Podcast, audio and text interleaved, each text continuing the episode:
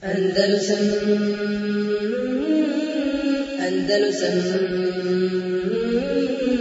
Andalusam Andalusam إن الحمد لله نحمده ونستعينه ونستغفره ونعوذ بالله من شرور أنفسنا ومن سيئات أعمالنا. من يهده الله فلا مضل له ومن يضلل فلا هادي له.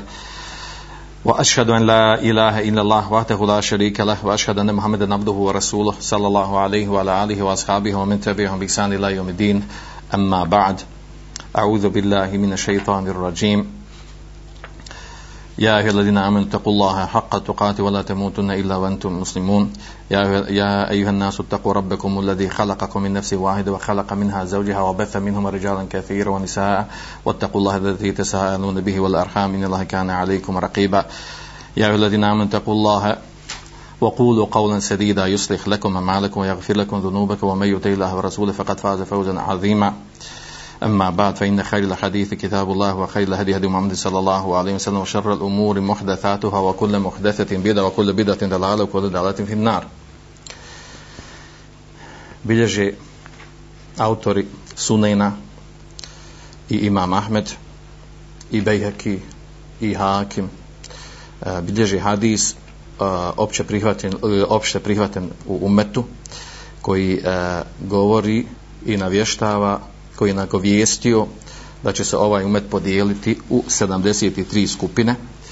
Uh, u rivajetu od nekoliko ashaba znači opš, opšte prihvaćen hadis uh, među učenjacima ehla sunnata vel džemata u kojem kaže poslanik sallallahu alaihi wa sallam se tefteriku uh, um, eh, se tefteriku umeti ala thelati wa sabine firka, moj umet će se podijeliti na 73 skupine a prije toga kaže jel, podijelit će se židovi na 71 skupinu, kršane na 72 skupine, a za a, umet svoj, znači muslimane, kaže podijelit će se na 73 skupine, kaže a, kulluha fin nar illa wahide, sve će one u vatru osim jedne. Prije ovog završetka, sve će one vatru prije jedne, znači oko ovog prvog dijela hadisa uh, skoro da nema razilaženja oko vjerodostojnosti uh, tog dijela hadisa e, kod muhadisa i učenjaka Ahlus Sunnah džemata, Jamaata, a oko ovog ovih dijelova nastavka dodatka kao što je sve, sveći u vatru osim jedne, većina učenjaka Ahlus Sunnata opet su na stavu da je to da je to vjerodostojan vjerodostojan dodatak. Pa je pojašnjeno u tim rivajetima u, ah, e, u vjerodostojnim rivajetima hijel džema, a to je džemat i u drugom rivajetu wahil savadul a'zam a to je uh, sawadul uh, tumači se da je to u stvari da su to na ono na čemu su učenjaci ovog umeta. Dok ostali dodaci poput onog pozna, poznatog dodatka koji često mi oni koji pozivaju na izvor nisam spominjemo a to dodatak ma'ana alihi wa ashabi ilijom, e, ono na čemu smo ja i moja ashabi danas, taj dodatak je slab, iako mu je značenje tačno dodatak je slab, zato što ima u njemu rivajetu e, Ravija i Friki koji je, koji je daif, koji je slab. Međutim, značenje je ispravno. Jel? Uglavnom, ovaj hadis znači, ukazuje e, nagovještava i to se desilo u umetu da, da se ovaj umet podijelio na 73 skupine unutar e, te 73 skupine znači imamo one, one glavne glavne sekte a imamo onda unutar tih sekti a, također podjelu, međusobnu podjelu. A, tumačenje tog hadisa, značenje i detaljan govor oko toga, jel, a, to mi nije cilj da večeras govorim, nego da, da samo nagovijestim, a, a, odnosno napravim uvod u večerašnju temu, a to je razilaženje koje se desilo među ashabima.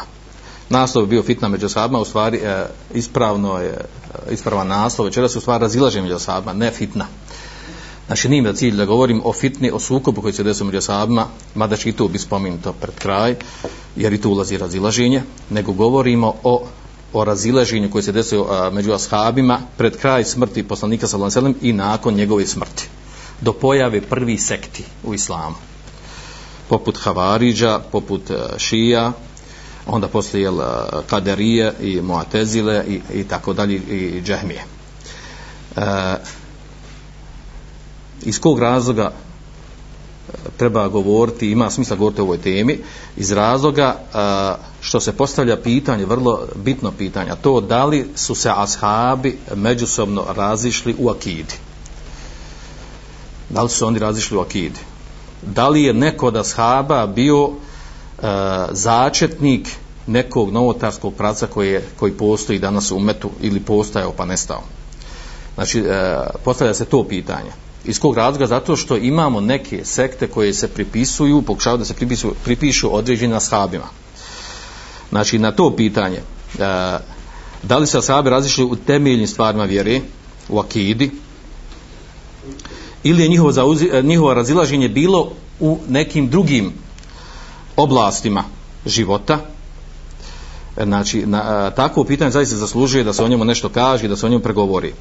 E, odmah da napominam, znači, e, nije mi namjera, e, nije mi namjera da govorim o tome, a, ono, znači, a, fitni koja se desila, koja je odela u sukob, koji se desio sa ubistvom Osmana, radijalno. Spomenut ćemo to samo onako letimično, a, kao jedan, jed, jednu vrstu razilaženja, znači, ubistvo Osmana, radijallahu anhu, kada je bio halifa, pa sukob između Moavije i Ali radijallahu pa onda sukob između onih koji su izašli sa Aishom radijallahu Talha i Zubair pa protiv Moavije spomenut ćemo to znači ali nije mi cilj da govorimo o detaljima toga.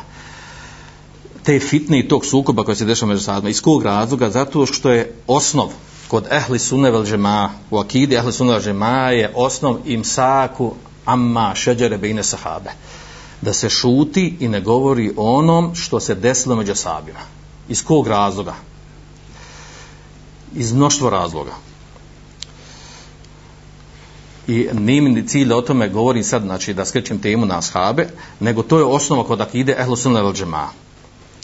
Znači od tih razloga između ostalog što ono što se desilo, što ono što se desilo, znači što je prenešeno da se desilo, da to, da znači ima stvari koje su prenešene koje nisu tačne, koje su dodate, koje su izmišljene, pogotovo u rivajetima od dvojice osoba koji čak prenosili su te, u te, od te rivajetima, prenosili čak i Ketir u svojoj istoriji i Ibn Đarir Taberi, Ibn Ethir u svojim uh, svorijskim dijelima su prenosili te rivajete, a s tim da su oni ukazali da su te ravije, da su te ravije, uh, da su oni kezabi, da su lažljivci.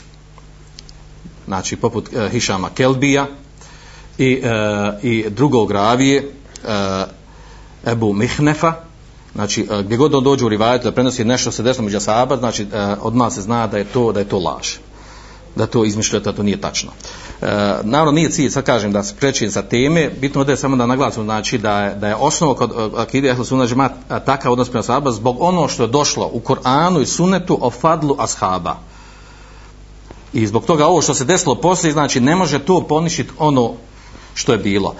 A kada se ukaže potreba da se govori o ono što se desilo među njima, E, recimo kao što je potreba kod nas, jer se raširili, jer do, e, raširili, pojavile se priče od e, šija Rafidija koji pričaju o shabima, ono što je beslo, na, na svoj način to tumače i unose smutnju i fitnu, pa se to i u nekim školama pogrešno tumači, e, iznose se stvari među koje se desu među sahabima, da dovede one koji uče to, e, dovede u stanje da kažu, jel, i to sam lično čuo od, od, od nekih, kad kažu, jel, ako se to desno među ashabima, da se oni međusobno pobili i ubijali, mada to nije tako ni bilo, jel, ovaj, pa ovo što mi se razilazimo, što se svađamo, što gibete meni drugije i tako dalje, mi smo na hajru, jel, kako, kakav su oni belaj upali, jel. E, pokušava se pravdati ono što se desilo među njima, e, ono što se desilo, sa, sa onim što se desilo među njima, da se pravda da kod nas, jel, dobro i fino stanje, jel, što je potpuno izokretanje stvari na opačke. E, da vratim e, da se vratim na temu znači neću dotvaram e, pitanje e, govora o, o sukobu i fitne među u tom kontekstu osim ako se ukaže potreba za time u nekom drugom predavanju. Nego mi je cilj da odgovorim na ovo, na ovo postavljanje pitanje na samom početku, a to je da li se ashabi međusobno različili u temeljima vjeri i, e, i da li su neko od njih bio zatič, začetnik nekog novotarskog pravca e, neke sekte u islamu. E, odgovor na ovo je, a to ćemo potkrijepiti poslije e, argumentima, Odgovor na ovo je da je razilaženje koje se desilo među ashabima za vrijeme e, bolesti poslanika sallallahu alejhi ve sellem e, i nakon njegove smrti sve do e, sve do pojave Haridžija, znači to razilaženje koje se desilo, e, to razilaženje bilo u stvari u ičtihadu, u političkim i administrativnim stvarima. Ovo dobro zapamtite, znači, u političkim i administrativnim stvarima, a ne u akidi i u temeljima vjeri.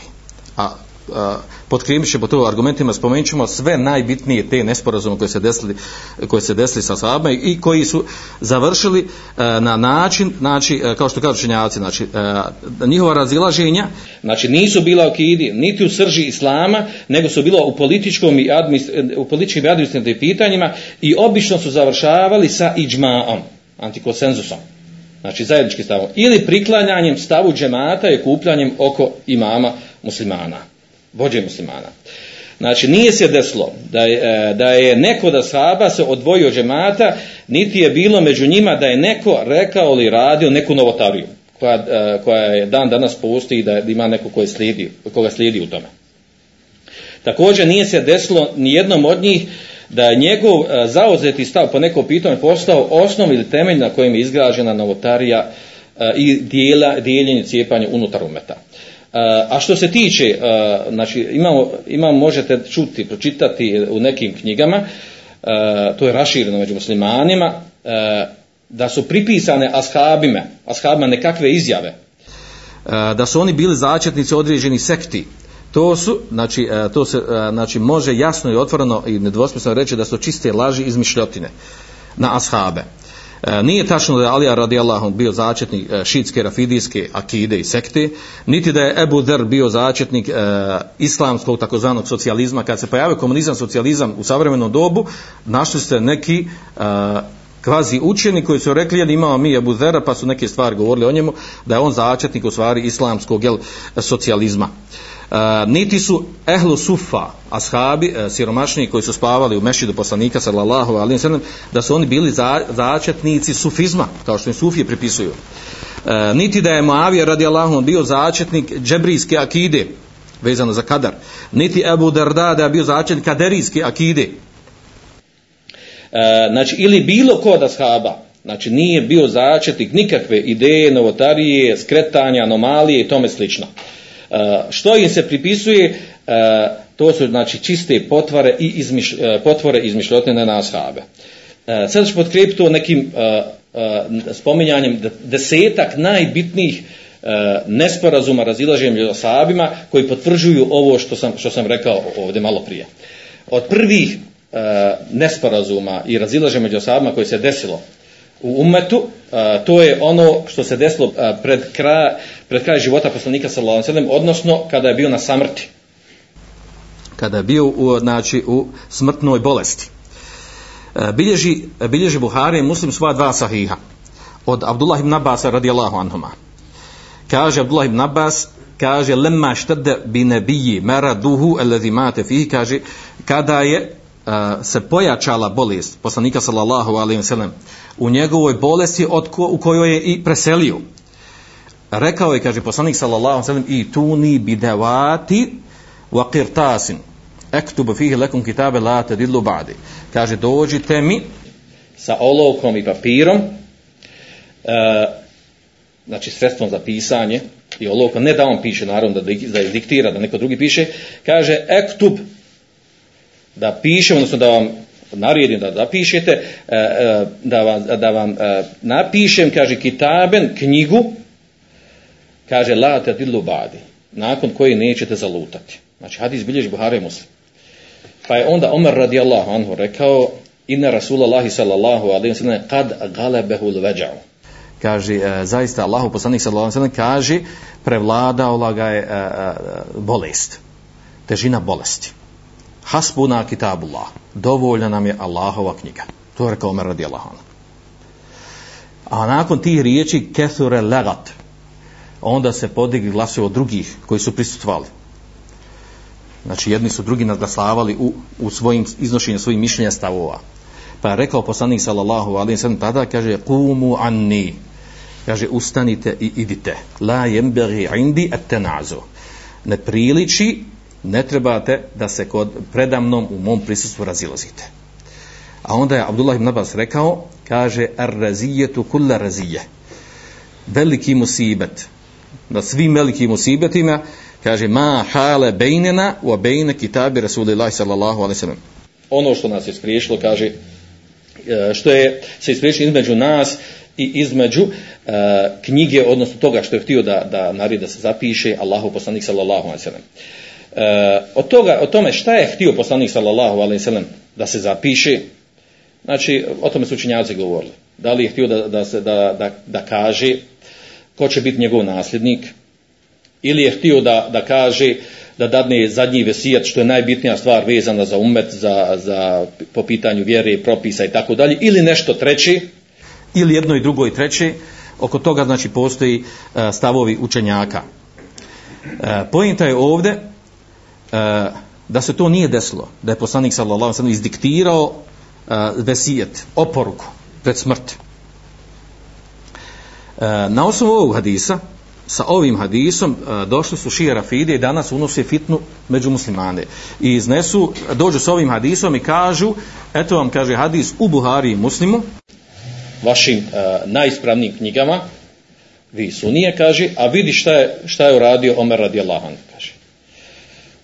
Naravno, on ne kaže radi Allahom. Uh, e, šta je uradio, znači, e, spriječio je poslanika, sallallahu alejhi da kaže da on, da, da on e, izdiktira vasijet, oporuku pred smrt.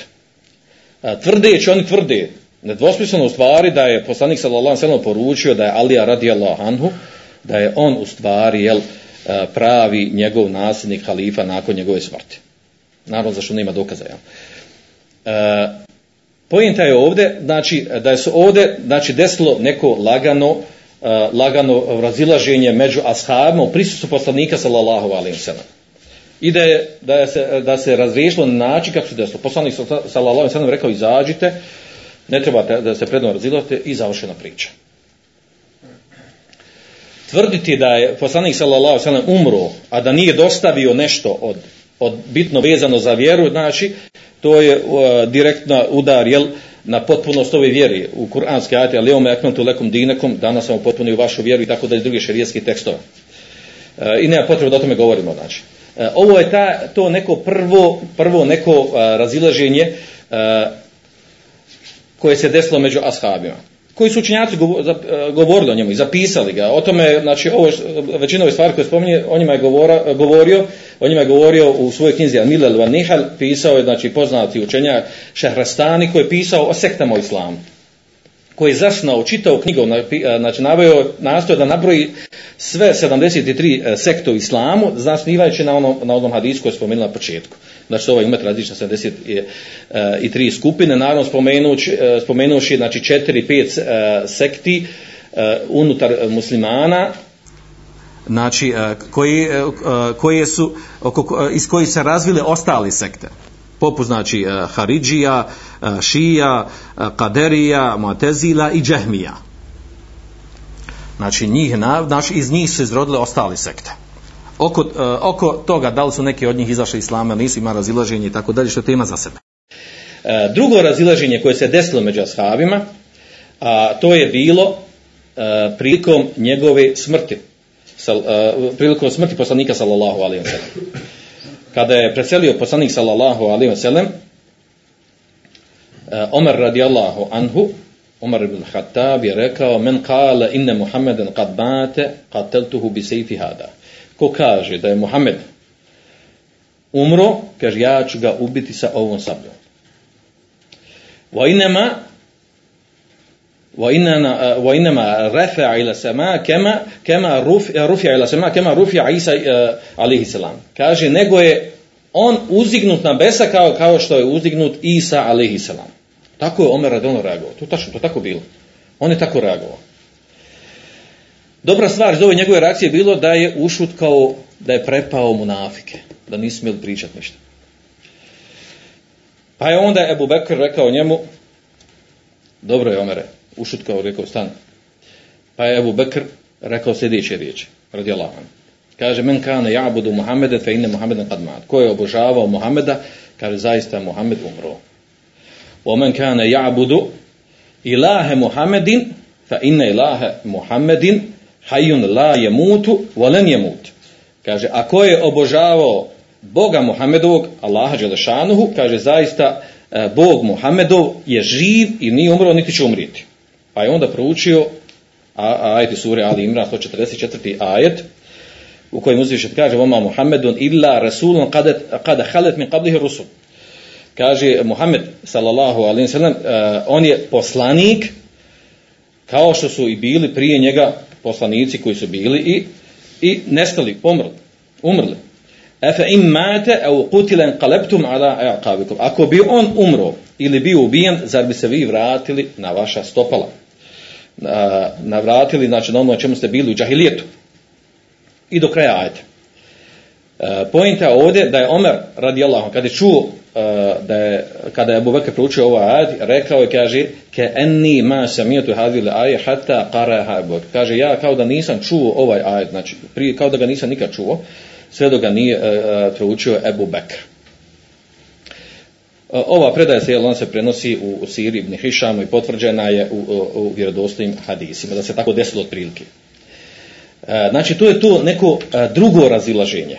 Drugo razilaženje koje sljedeće neko jel, a, vidimo ovdje pojenta prvo, prvo neko razilaženje nije uopće nema veze sa znači prvo koje su spomenuli kada je a, šta, Omer reagovao na riječ poslanika sallallahu alejhi ve sellem znači nema veze sa akidom ni sa sa temeljnim stvarima vjere.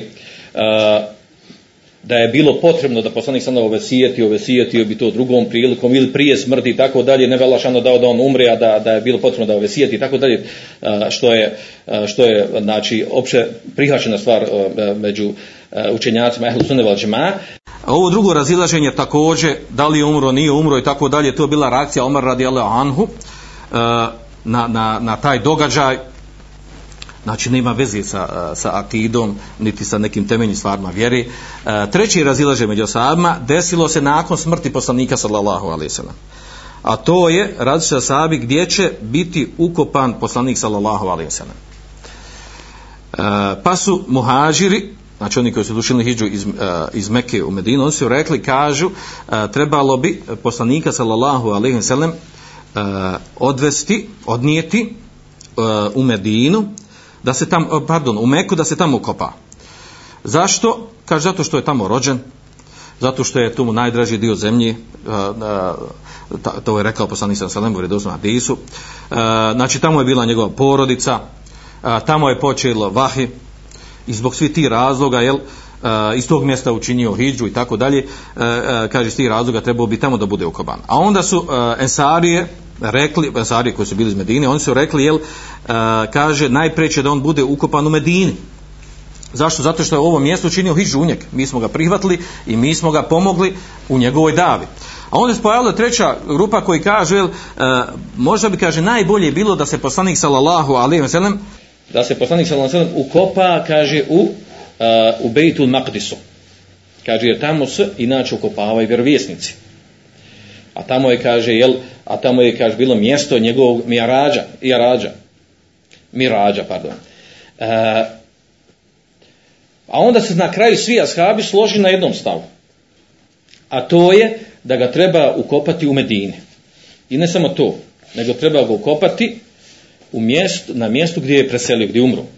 Na osnovu hadisa koji bilježi Tirmizi, i ostali manje poznatim zbirkama uh, koji su cijelni uh, e, muhadisi vjerodostojnim prihvatljivim hadisom da je poslanik sallallahu alejhi ve sellem rekao kaže el anbiya yudfanuna haythu yamutun. Vjerovjesnici se ukopavaju tamo gdje umru na mjestu gdje umru tu se ukopavaju. Pa je ukopan u sobi a iše radijallahu anha a do njega poslije i Ebu Bekr i Omer radijallahu anhuma. E, to je znači bilo to je bilo znači treće razilaženje među ashabima. Vidimo da i ovo nije razilaženje uopšte, znači nema veze sa akidom, ni, ni temeljima vjere. I završili opet sa, sa nečemu čega se složili. Sljedeće razilaženje sa sahabima se desilo a, ko će biti a, halifa a, nakon smrti poslanika sallallahu alaihi wa sallam.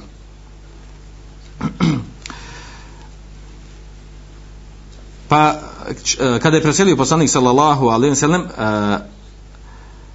u Ensarije se bili okupili u mjestu koje se zove Sakifetu Beni uh, e, Saide, na tom se mjestu okupili, pa kada su čuli za to, uh, uputili su se tamo uh, Ebu Bekri i Omer radijallahu anhuma i uh, došli su do Ensarija, Ensarije se složili uh, između sebe da da halifa bude od Ensarija, da bude od njih Sad ibn Ubade radijallahu anhu.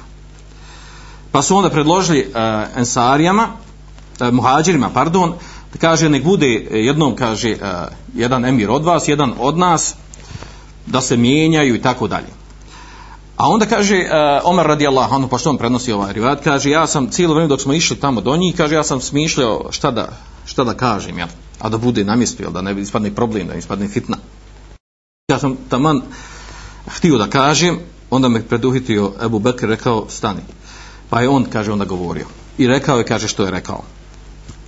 Kada je on završio svoj govor, ima to preneseno u određenim vratima, šta je rekao, to je uh, duži hadis, onda je, kaže, kada je završio svoj govor, kaže, e, kaže uh, Omer radijallahu anhu, kaže, ja sam mu, kaže, ja sam mu, kaže, onda prvi, kaže, pružio ruku, kaže medetu jedeje ilehi jedeje ilehi prudio sam ruku prema njemu kaže i bajatuhu kaže i onda sam mu dao beju a, a, prisegu da je on halifa. Rekao ti si najpreći ti trebaš biti halifa. Kaže nakon mene su mu ljudi dali kaže e, prisegu i beju kaže pa se smirila fitna koja je mogla da ispadne iz tog, iz tog nesporazuma E, kaže e, Omer radijalno kaže ovo nije bilo ciljano da ovo nije bilo smišljeno. On kaže u tom istom hadisu nije bilo smišljeno da ode mi da ja tak, da je on tako uradimo da bi da bi on jel da bi on bio halifa. Uglavnom tema oko toga kako je Bubekr što je Bubekr izabran što su ga prih muslimani uopšte prihvatili to je tema za sebe jel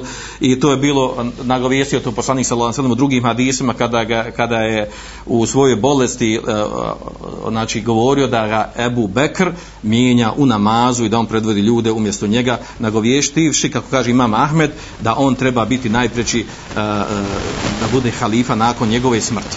Uglavnom, nakon toga, znači, muslimani su dali beju e, Abu Bekru,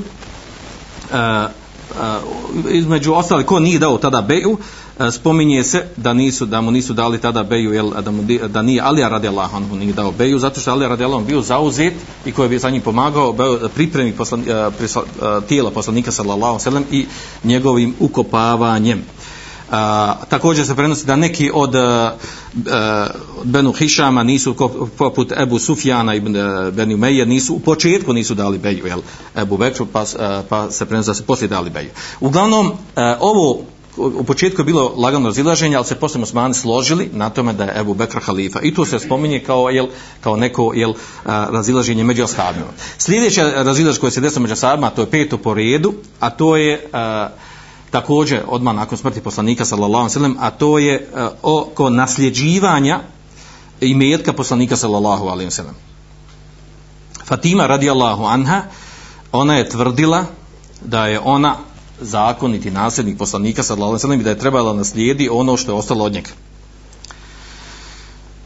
Međutim, e, tome se usprotivio jel, e, Ebu Bekr i ostali asabi su podržali njega na, na tome, a to je, Ebu Bekr je prenio hadis znači opće poznati hadis mu tefqa lih bilježi ga i Muslim sva, sva dva sahiha da je poslanik sallallahu sallam rekao nahnu ma'ašir al-anbiya la nuverrithu eh, ma tereknahu sadaqatun. Kaže mi vjerovjesnici kaže ne nasljeđujemo se ono što ostavimo to je sadaka to ide muslimanima.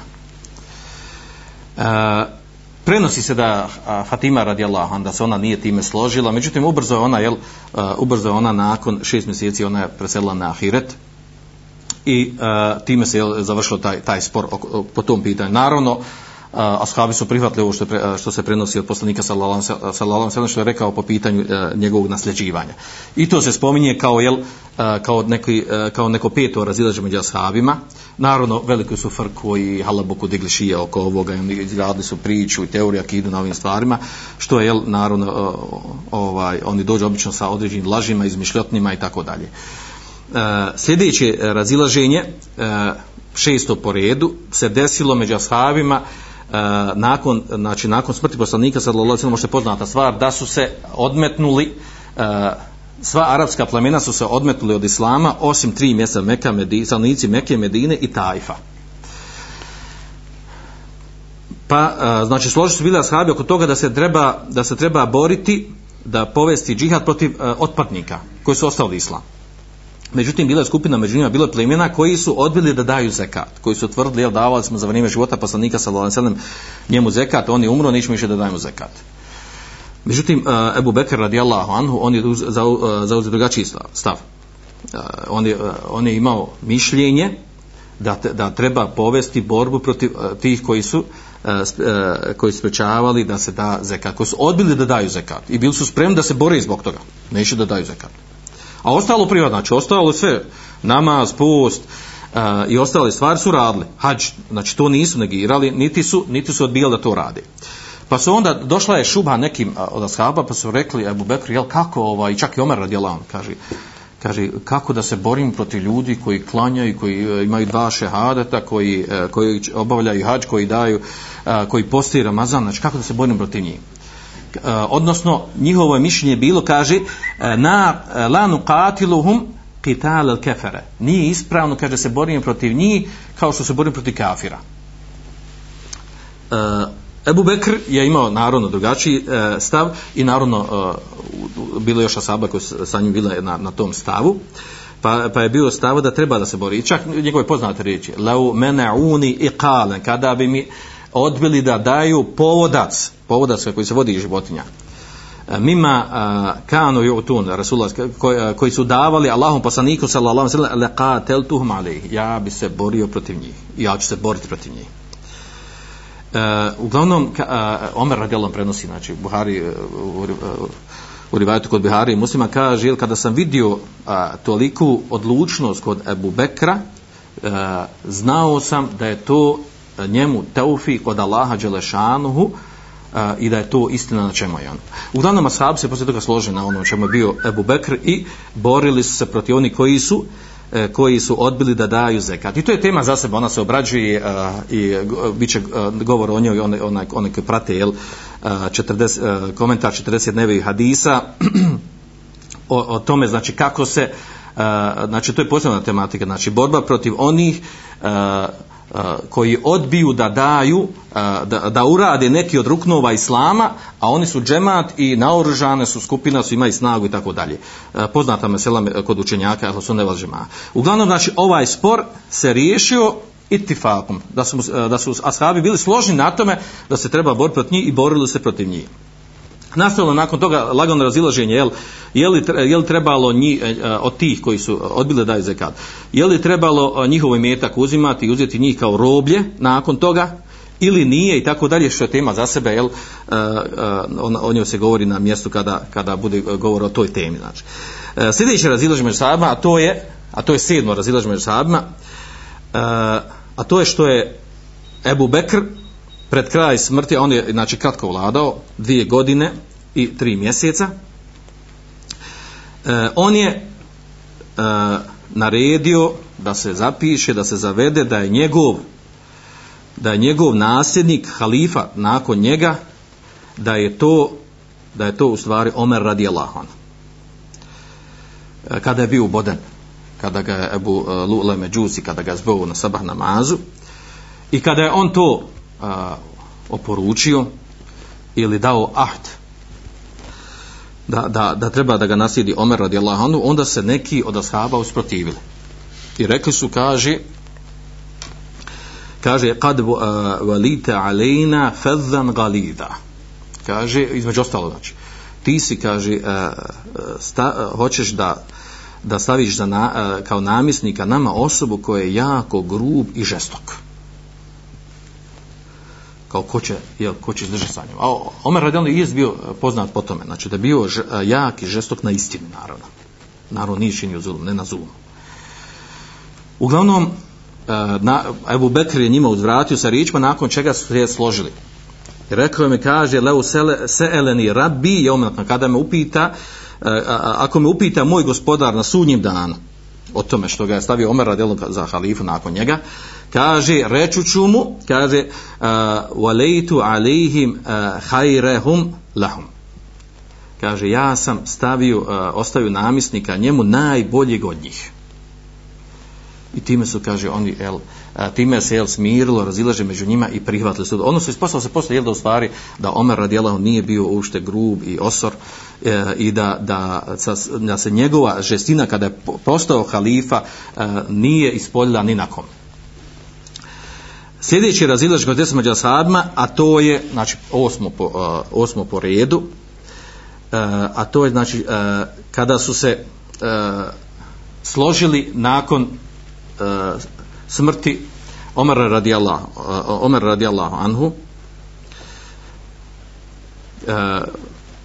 kada je on ove sijetio, pardon, ja sam onda malo prije rekao za Bubekra, ali da ga ne ubijem, pomiješao sam malo, izvinite. Znači, Ebu Leđus je ubio Omer, radila, Ebu Bekr je umro prirodno smrću, naravno. Ovaj, tu sam malo pomiješao. Ovaj, znači, kada je Omer, kada je Omer radila u, u bode na sabah namazu i kada je, znači, kada je on rekao, izabrao ko će biti, Ebu Bekr je, na, samo malo da, da popravim ono malo prije, znači, Ebu Bekr je E, stavio ah znači ovesijetio e, da, da bude njegov nasljednik Omer radijallahu a, a Omer radijallahu je stavio šestoricu uh, naveo šestoricu između kojih trebaju da, da muslimani da se oni između se izaberu ko će biti njegov nasljednik pa su se složili da to bude Osman radijallahu anhu i data je boj, uh, beja, data je prisega Osmanu radijallahu anhu i njegovo vrijeme se desilo znači uh, ona osvajanja koje za vrijeme uh, radijallahu anhu i tako dalje i, uh, i znači i da je popravljeno sta, životno uh, standard životni za vrijeme uh, i Omera radijallahu i uh, Osmana radijallahu. Uglavnom uh, pred kraj hilafeta Osmana radijallahu desio se problem a to je da su neki namjesnici koje je postavio Osman radijallahu anhu koji su bili iz Benu Umeije, znači iz, iz njegovog plemena iz njegove porodice uh, došla je pritužba da oni čine određeni zulum na mjestima kao što je Iraku, kao što je Egiptu i na nekim drugim mjestima, da, e, da, da čine zulum svojim podanicima. I nastao je tu nesporazum oko toga, uglavnom podignuta je, i u to vrijeme se pojavio naravno Abdullah ibn Sebe, eh, židov eh, iz Jemena koji je prividno primio islam, pa je, eh, pa je pokrenuo sve te fitne koje se desiti poslije među ashabima, bio glavni učesnik i pokretač tih svih, svih sukoba.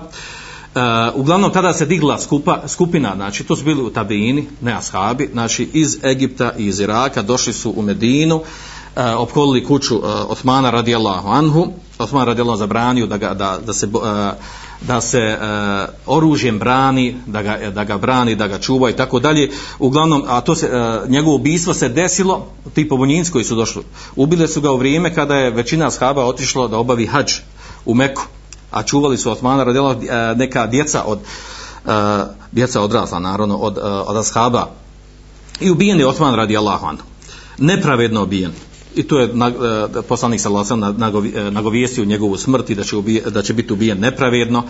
E, uglavnom ovaj znači taj nesporazum koji se desio ovde govorimo ovde nesporazum koji se desio vraća se na to što, što su neki od ashaba bili savjetovali Osmana postavljanja neki njegovi namjesnika koji postavljaju koji su bili jel koji su uh, vršili određeni zulum bili nepravni i tako dalje.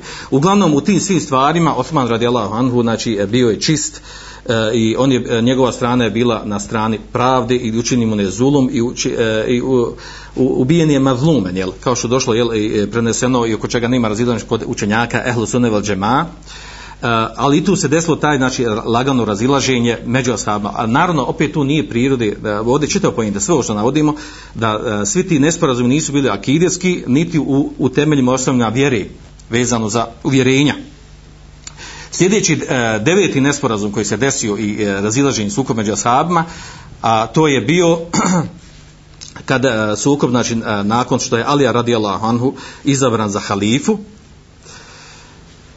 E, kada mu je data beja e, desio se nesporazum e, naravno u, u početku nije mu dao beju Muavija radi Allahu anhu koji je bio namjesnik od strane Osmana bio namjesnik u Šam u današnjoj Palestini i, i dijelu Sirije.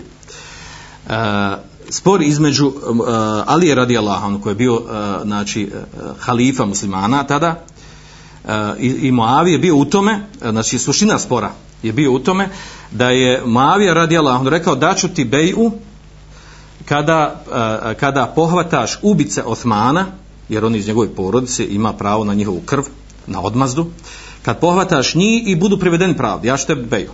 A Alija radi Allahu anhu je, njegov stav je bio ti meni trebaš obavezno da dadneš beju, nevezano hoću li ja njih pohvatati i kad ću ih pohvatati. Odnosno problem je bio kod Alija radi Allahu da su unutar njegove vojske, uh, E, te muslimanske vojske koje on bio halifa, da su se raširile i sakrile ubice Os Osmana radijallahu anhu. I tu je to je bio nesporazum.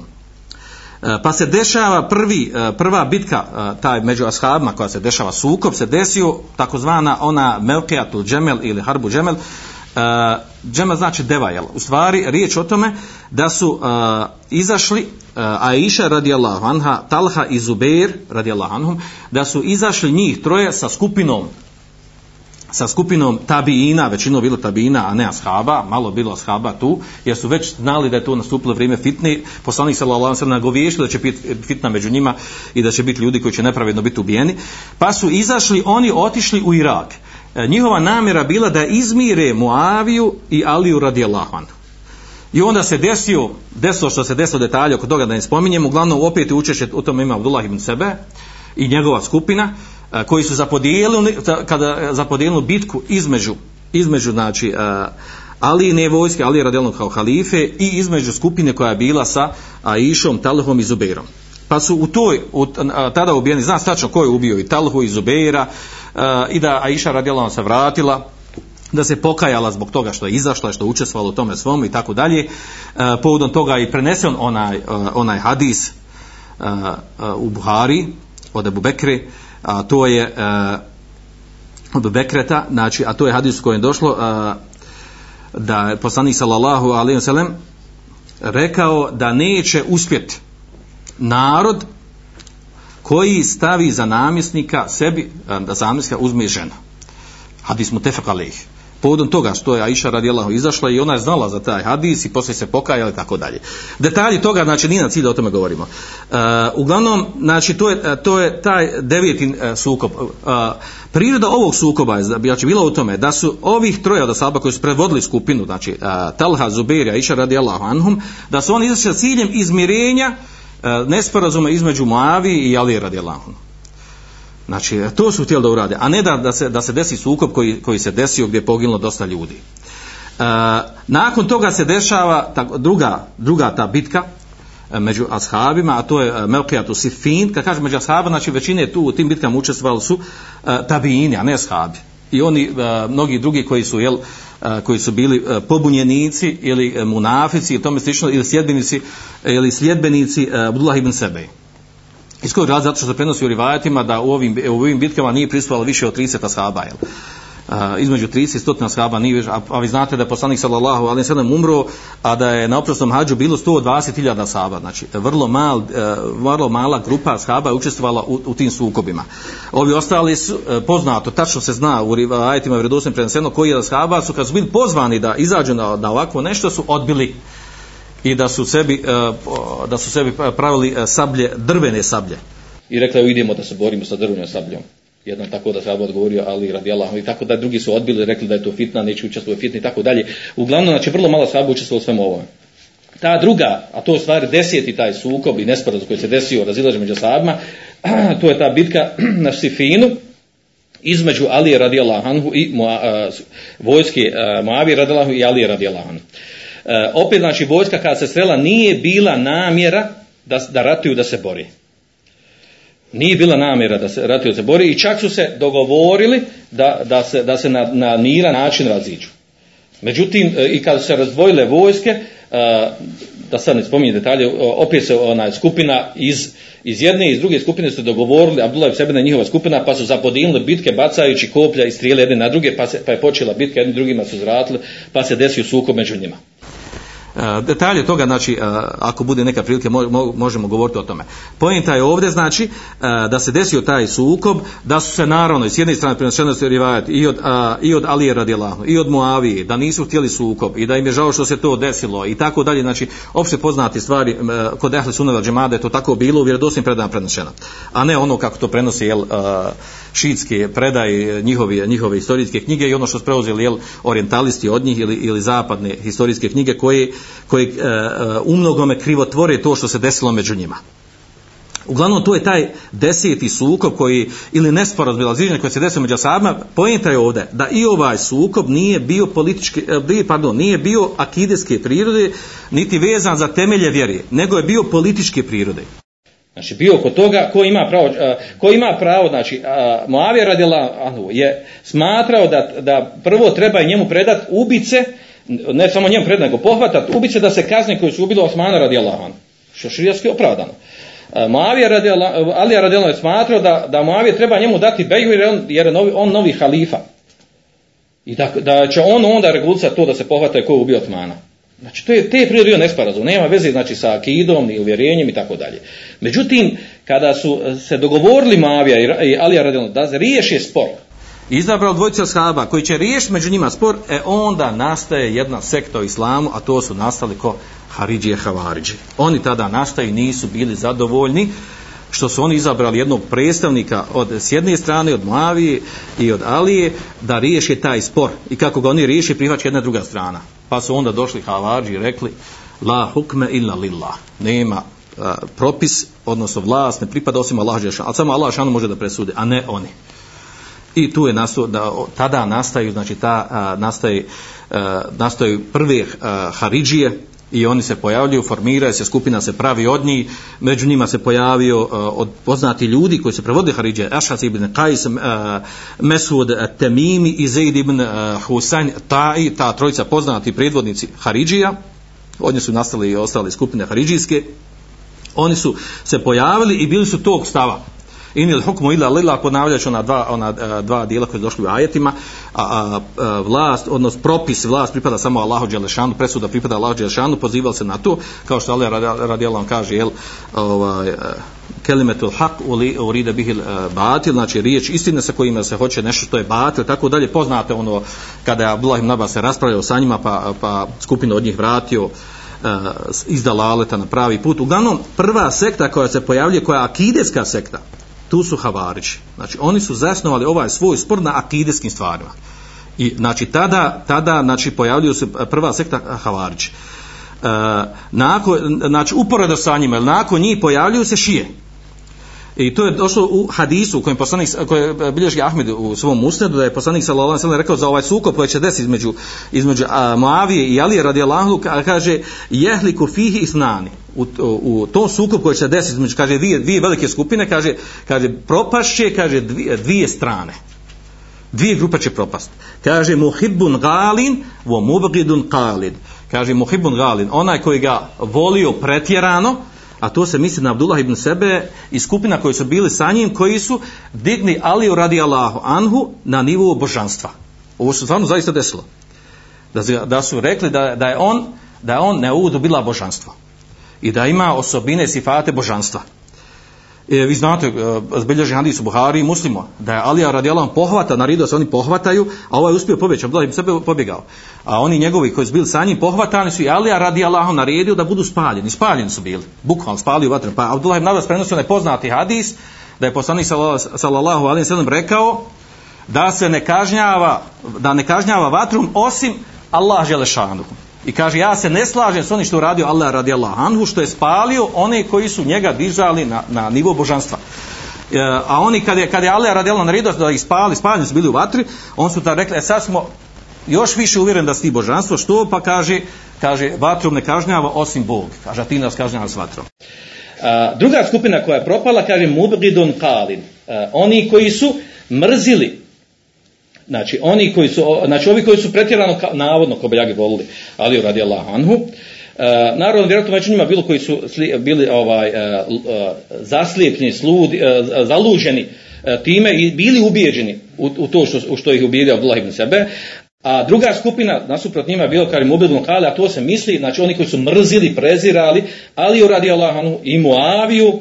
I sve, većinu ashaba, a to su bile Havarić, Haridžija oni su protekvirili većina saba koji su svemu tome učestvovali, koji nisu bili na njihovom mišljenju, ko nije bio sa njima njihovom mišljenju, da nije dozvoljeno to da se oni pomiri na način da presuditelj s jedne strane i s druge strane da dođu da se dogovore, oni su njih protekvirili. I tako nastaje znači ta druga e, sekta u islamu, znači prvo Haridžije, pa onda, onda nastaju znači, e, prvo, onda poslije toga Šije.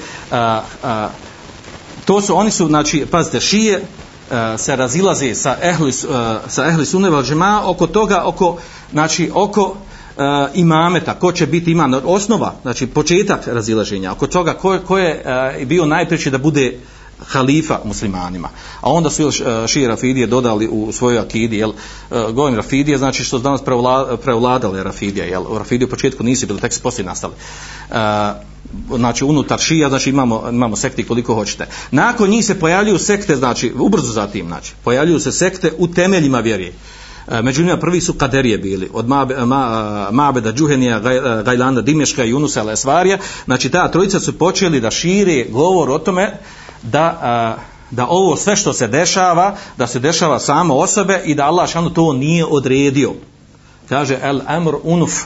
Znači, ovo što se dešava, to samo se osobe dešava. I kad se desi, tek onda kaže Allah šanu zna da se desilo. Znači, nije to Allah odredio, nije Allah šanu, nije po njegovom kontrolom, nije po njegovom voljom, niti on stvori i tako dalje. Naravno, to je, znači, akida kufra, jel? Ali tako su došli. Znači, nakon njih dolaze, jel? Dolaze murđije, a nakon murđije tezile sa Vasilom ibn Ata'am. I tako su nastale te sekte akideske. A prije toga ashabi, znači opet da podlačimo, ashabi se nisu razišli ni jednom temelju akideskom, niti je iko od njih bio povod i razlog i osnov nastanja neke, neke novotarije ili neke sekte u islamu. I to nam je cilj bio večeras da potvrdimo u večerašnjem predavanju, u ovom obraćanju ja molim Allaha Đelšanu da nam poveća uputu, da nas učini e, sljedbenicima ehlu sunove ža ispravnog objeđenja, e, da budemo sljedbenici e, ashaba Allahov poslanika sallallahu alejhi ve sellem i da nas e, sa njima zajedno proživi e, u džennetu Firdausu. Andalusam Andalusam Andalusam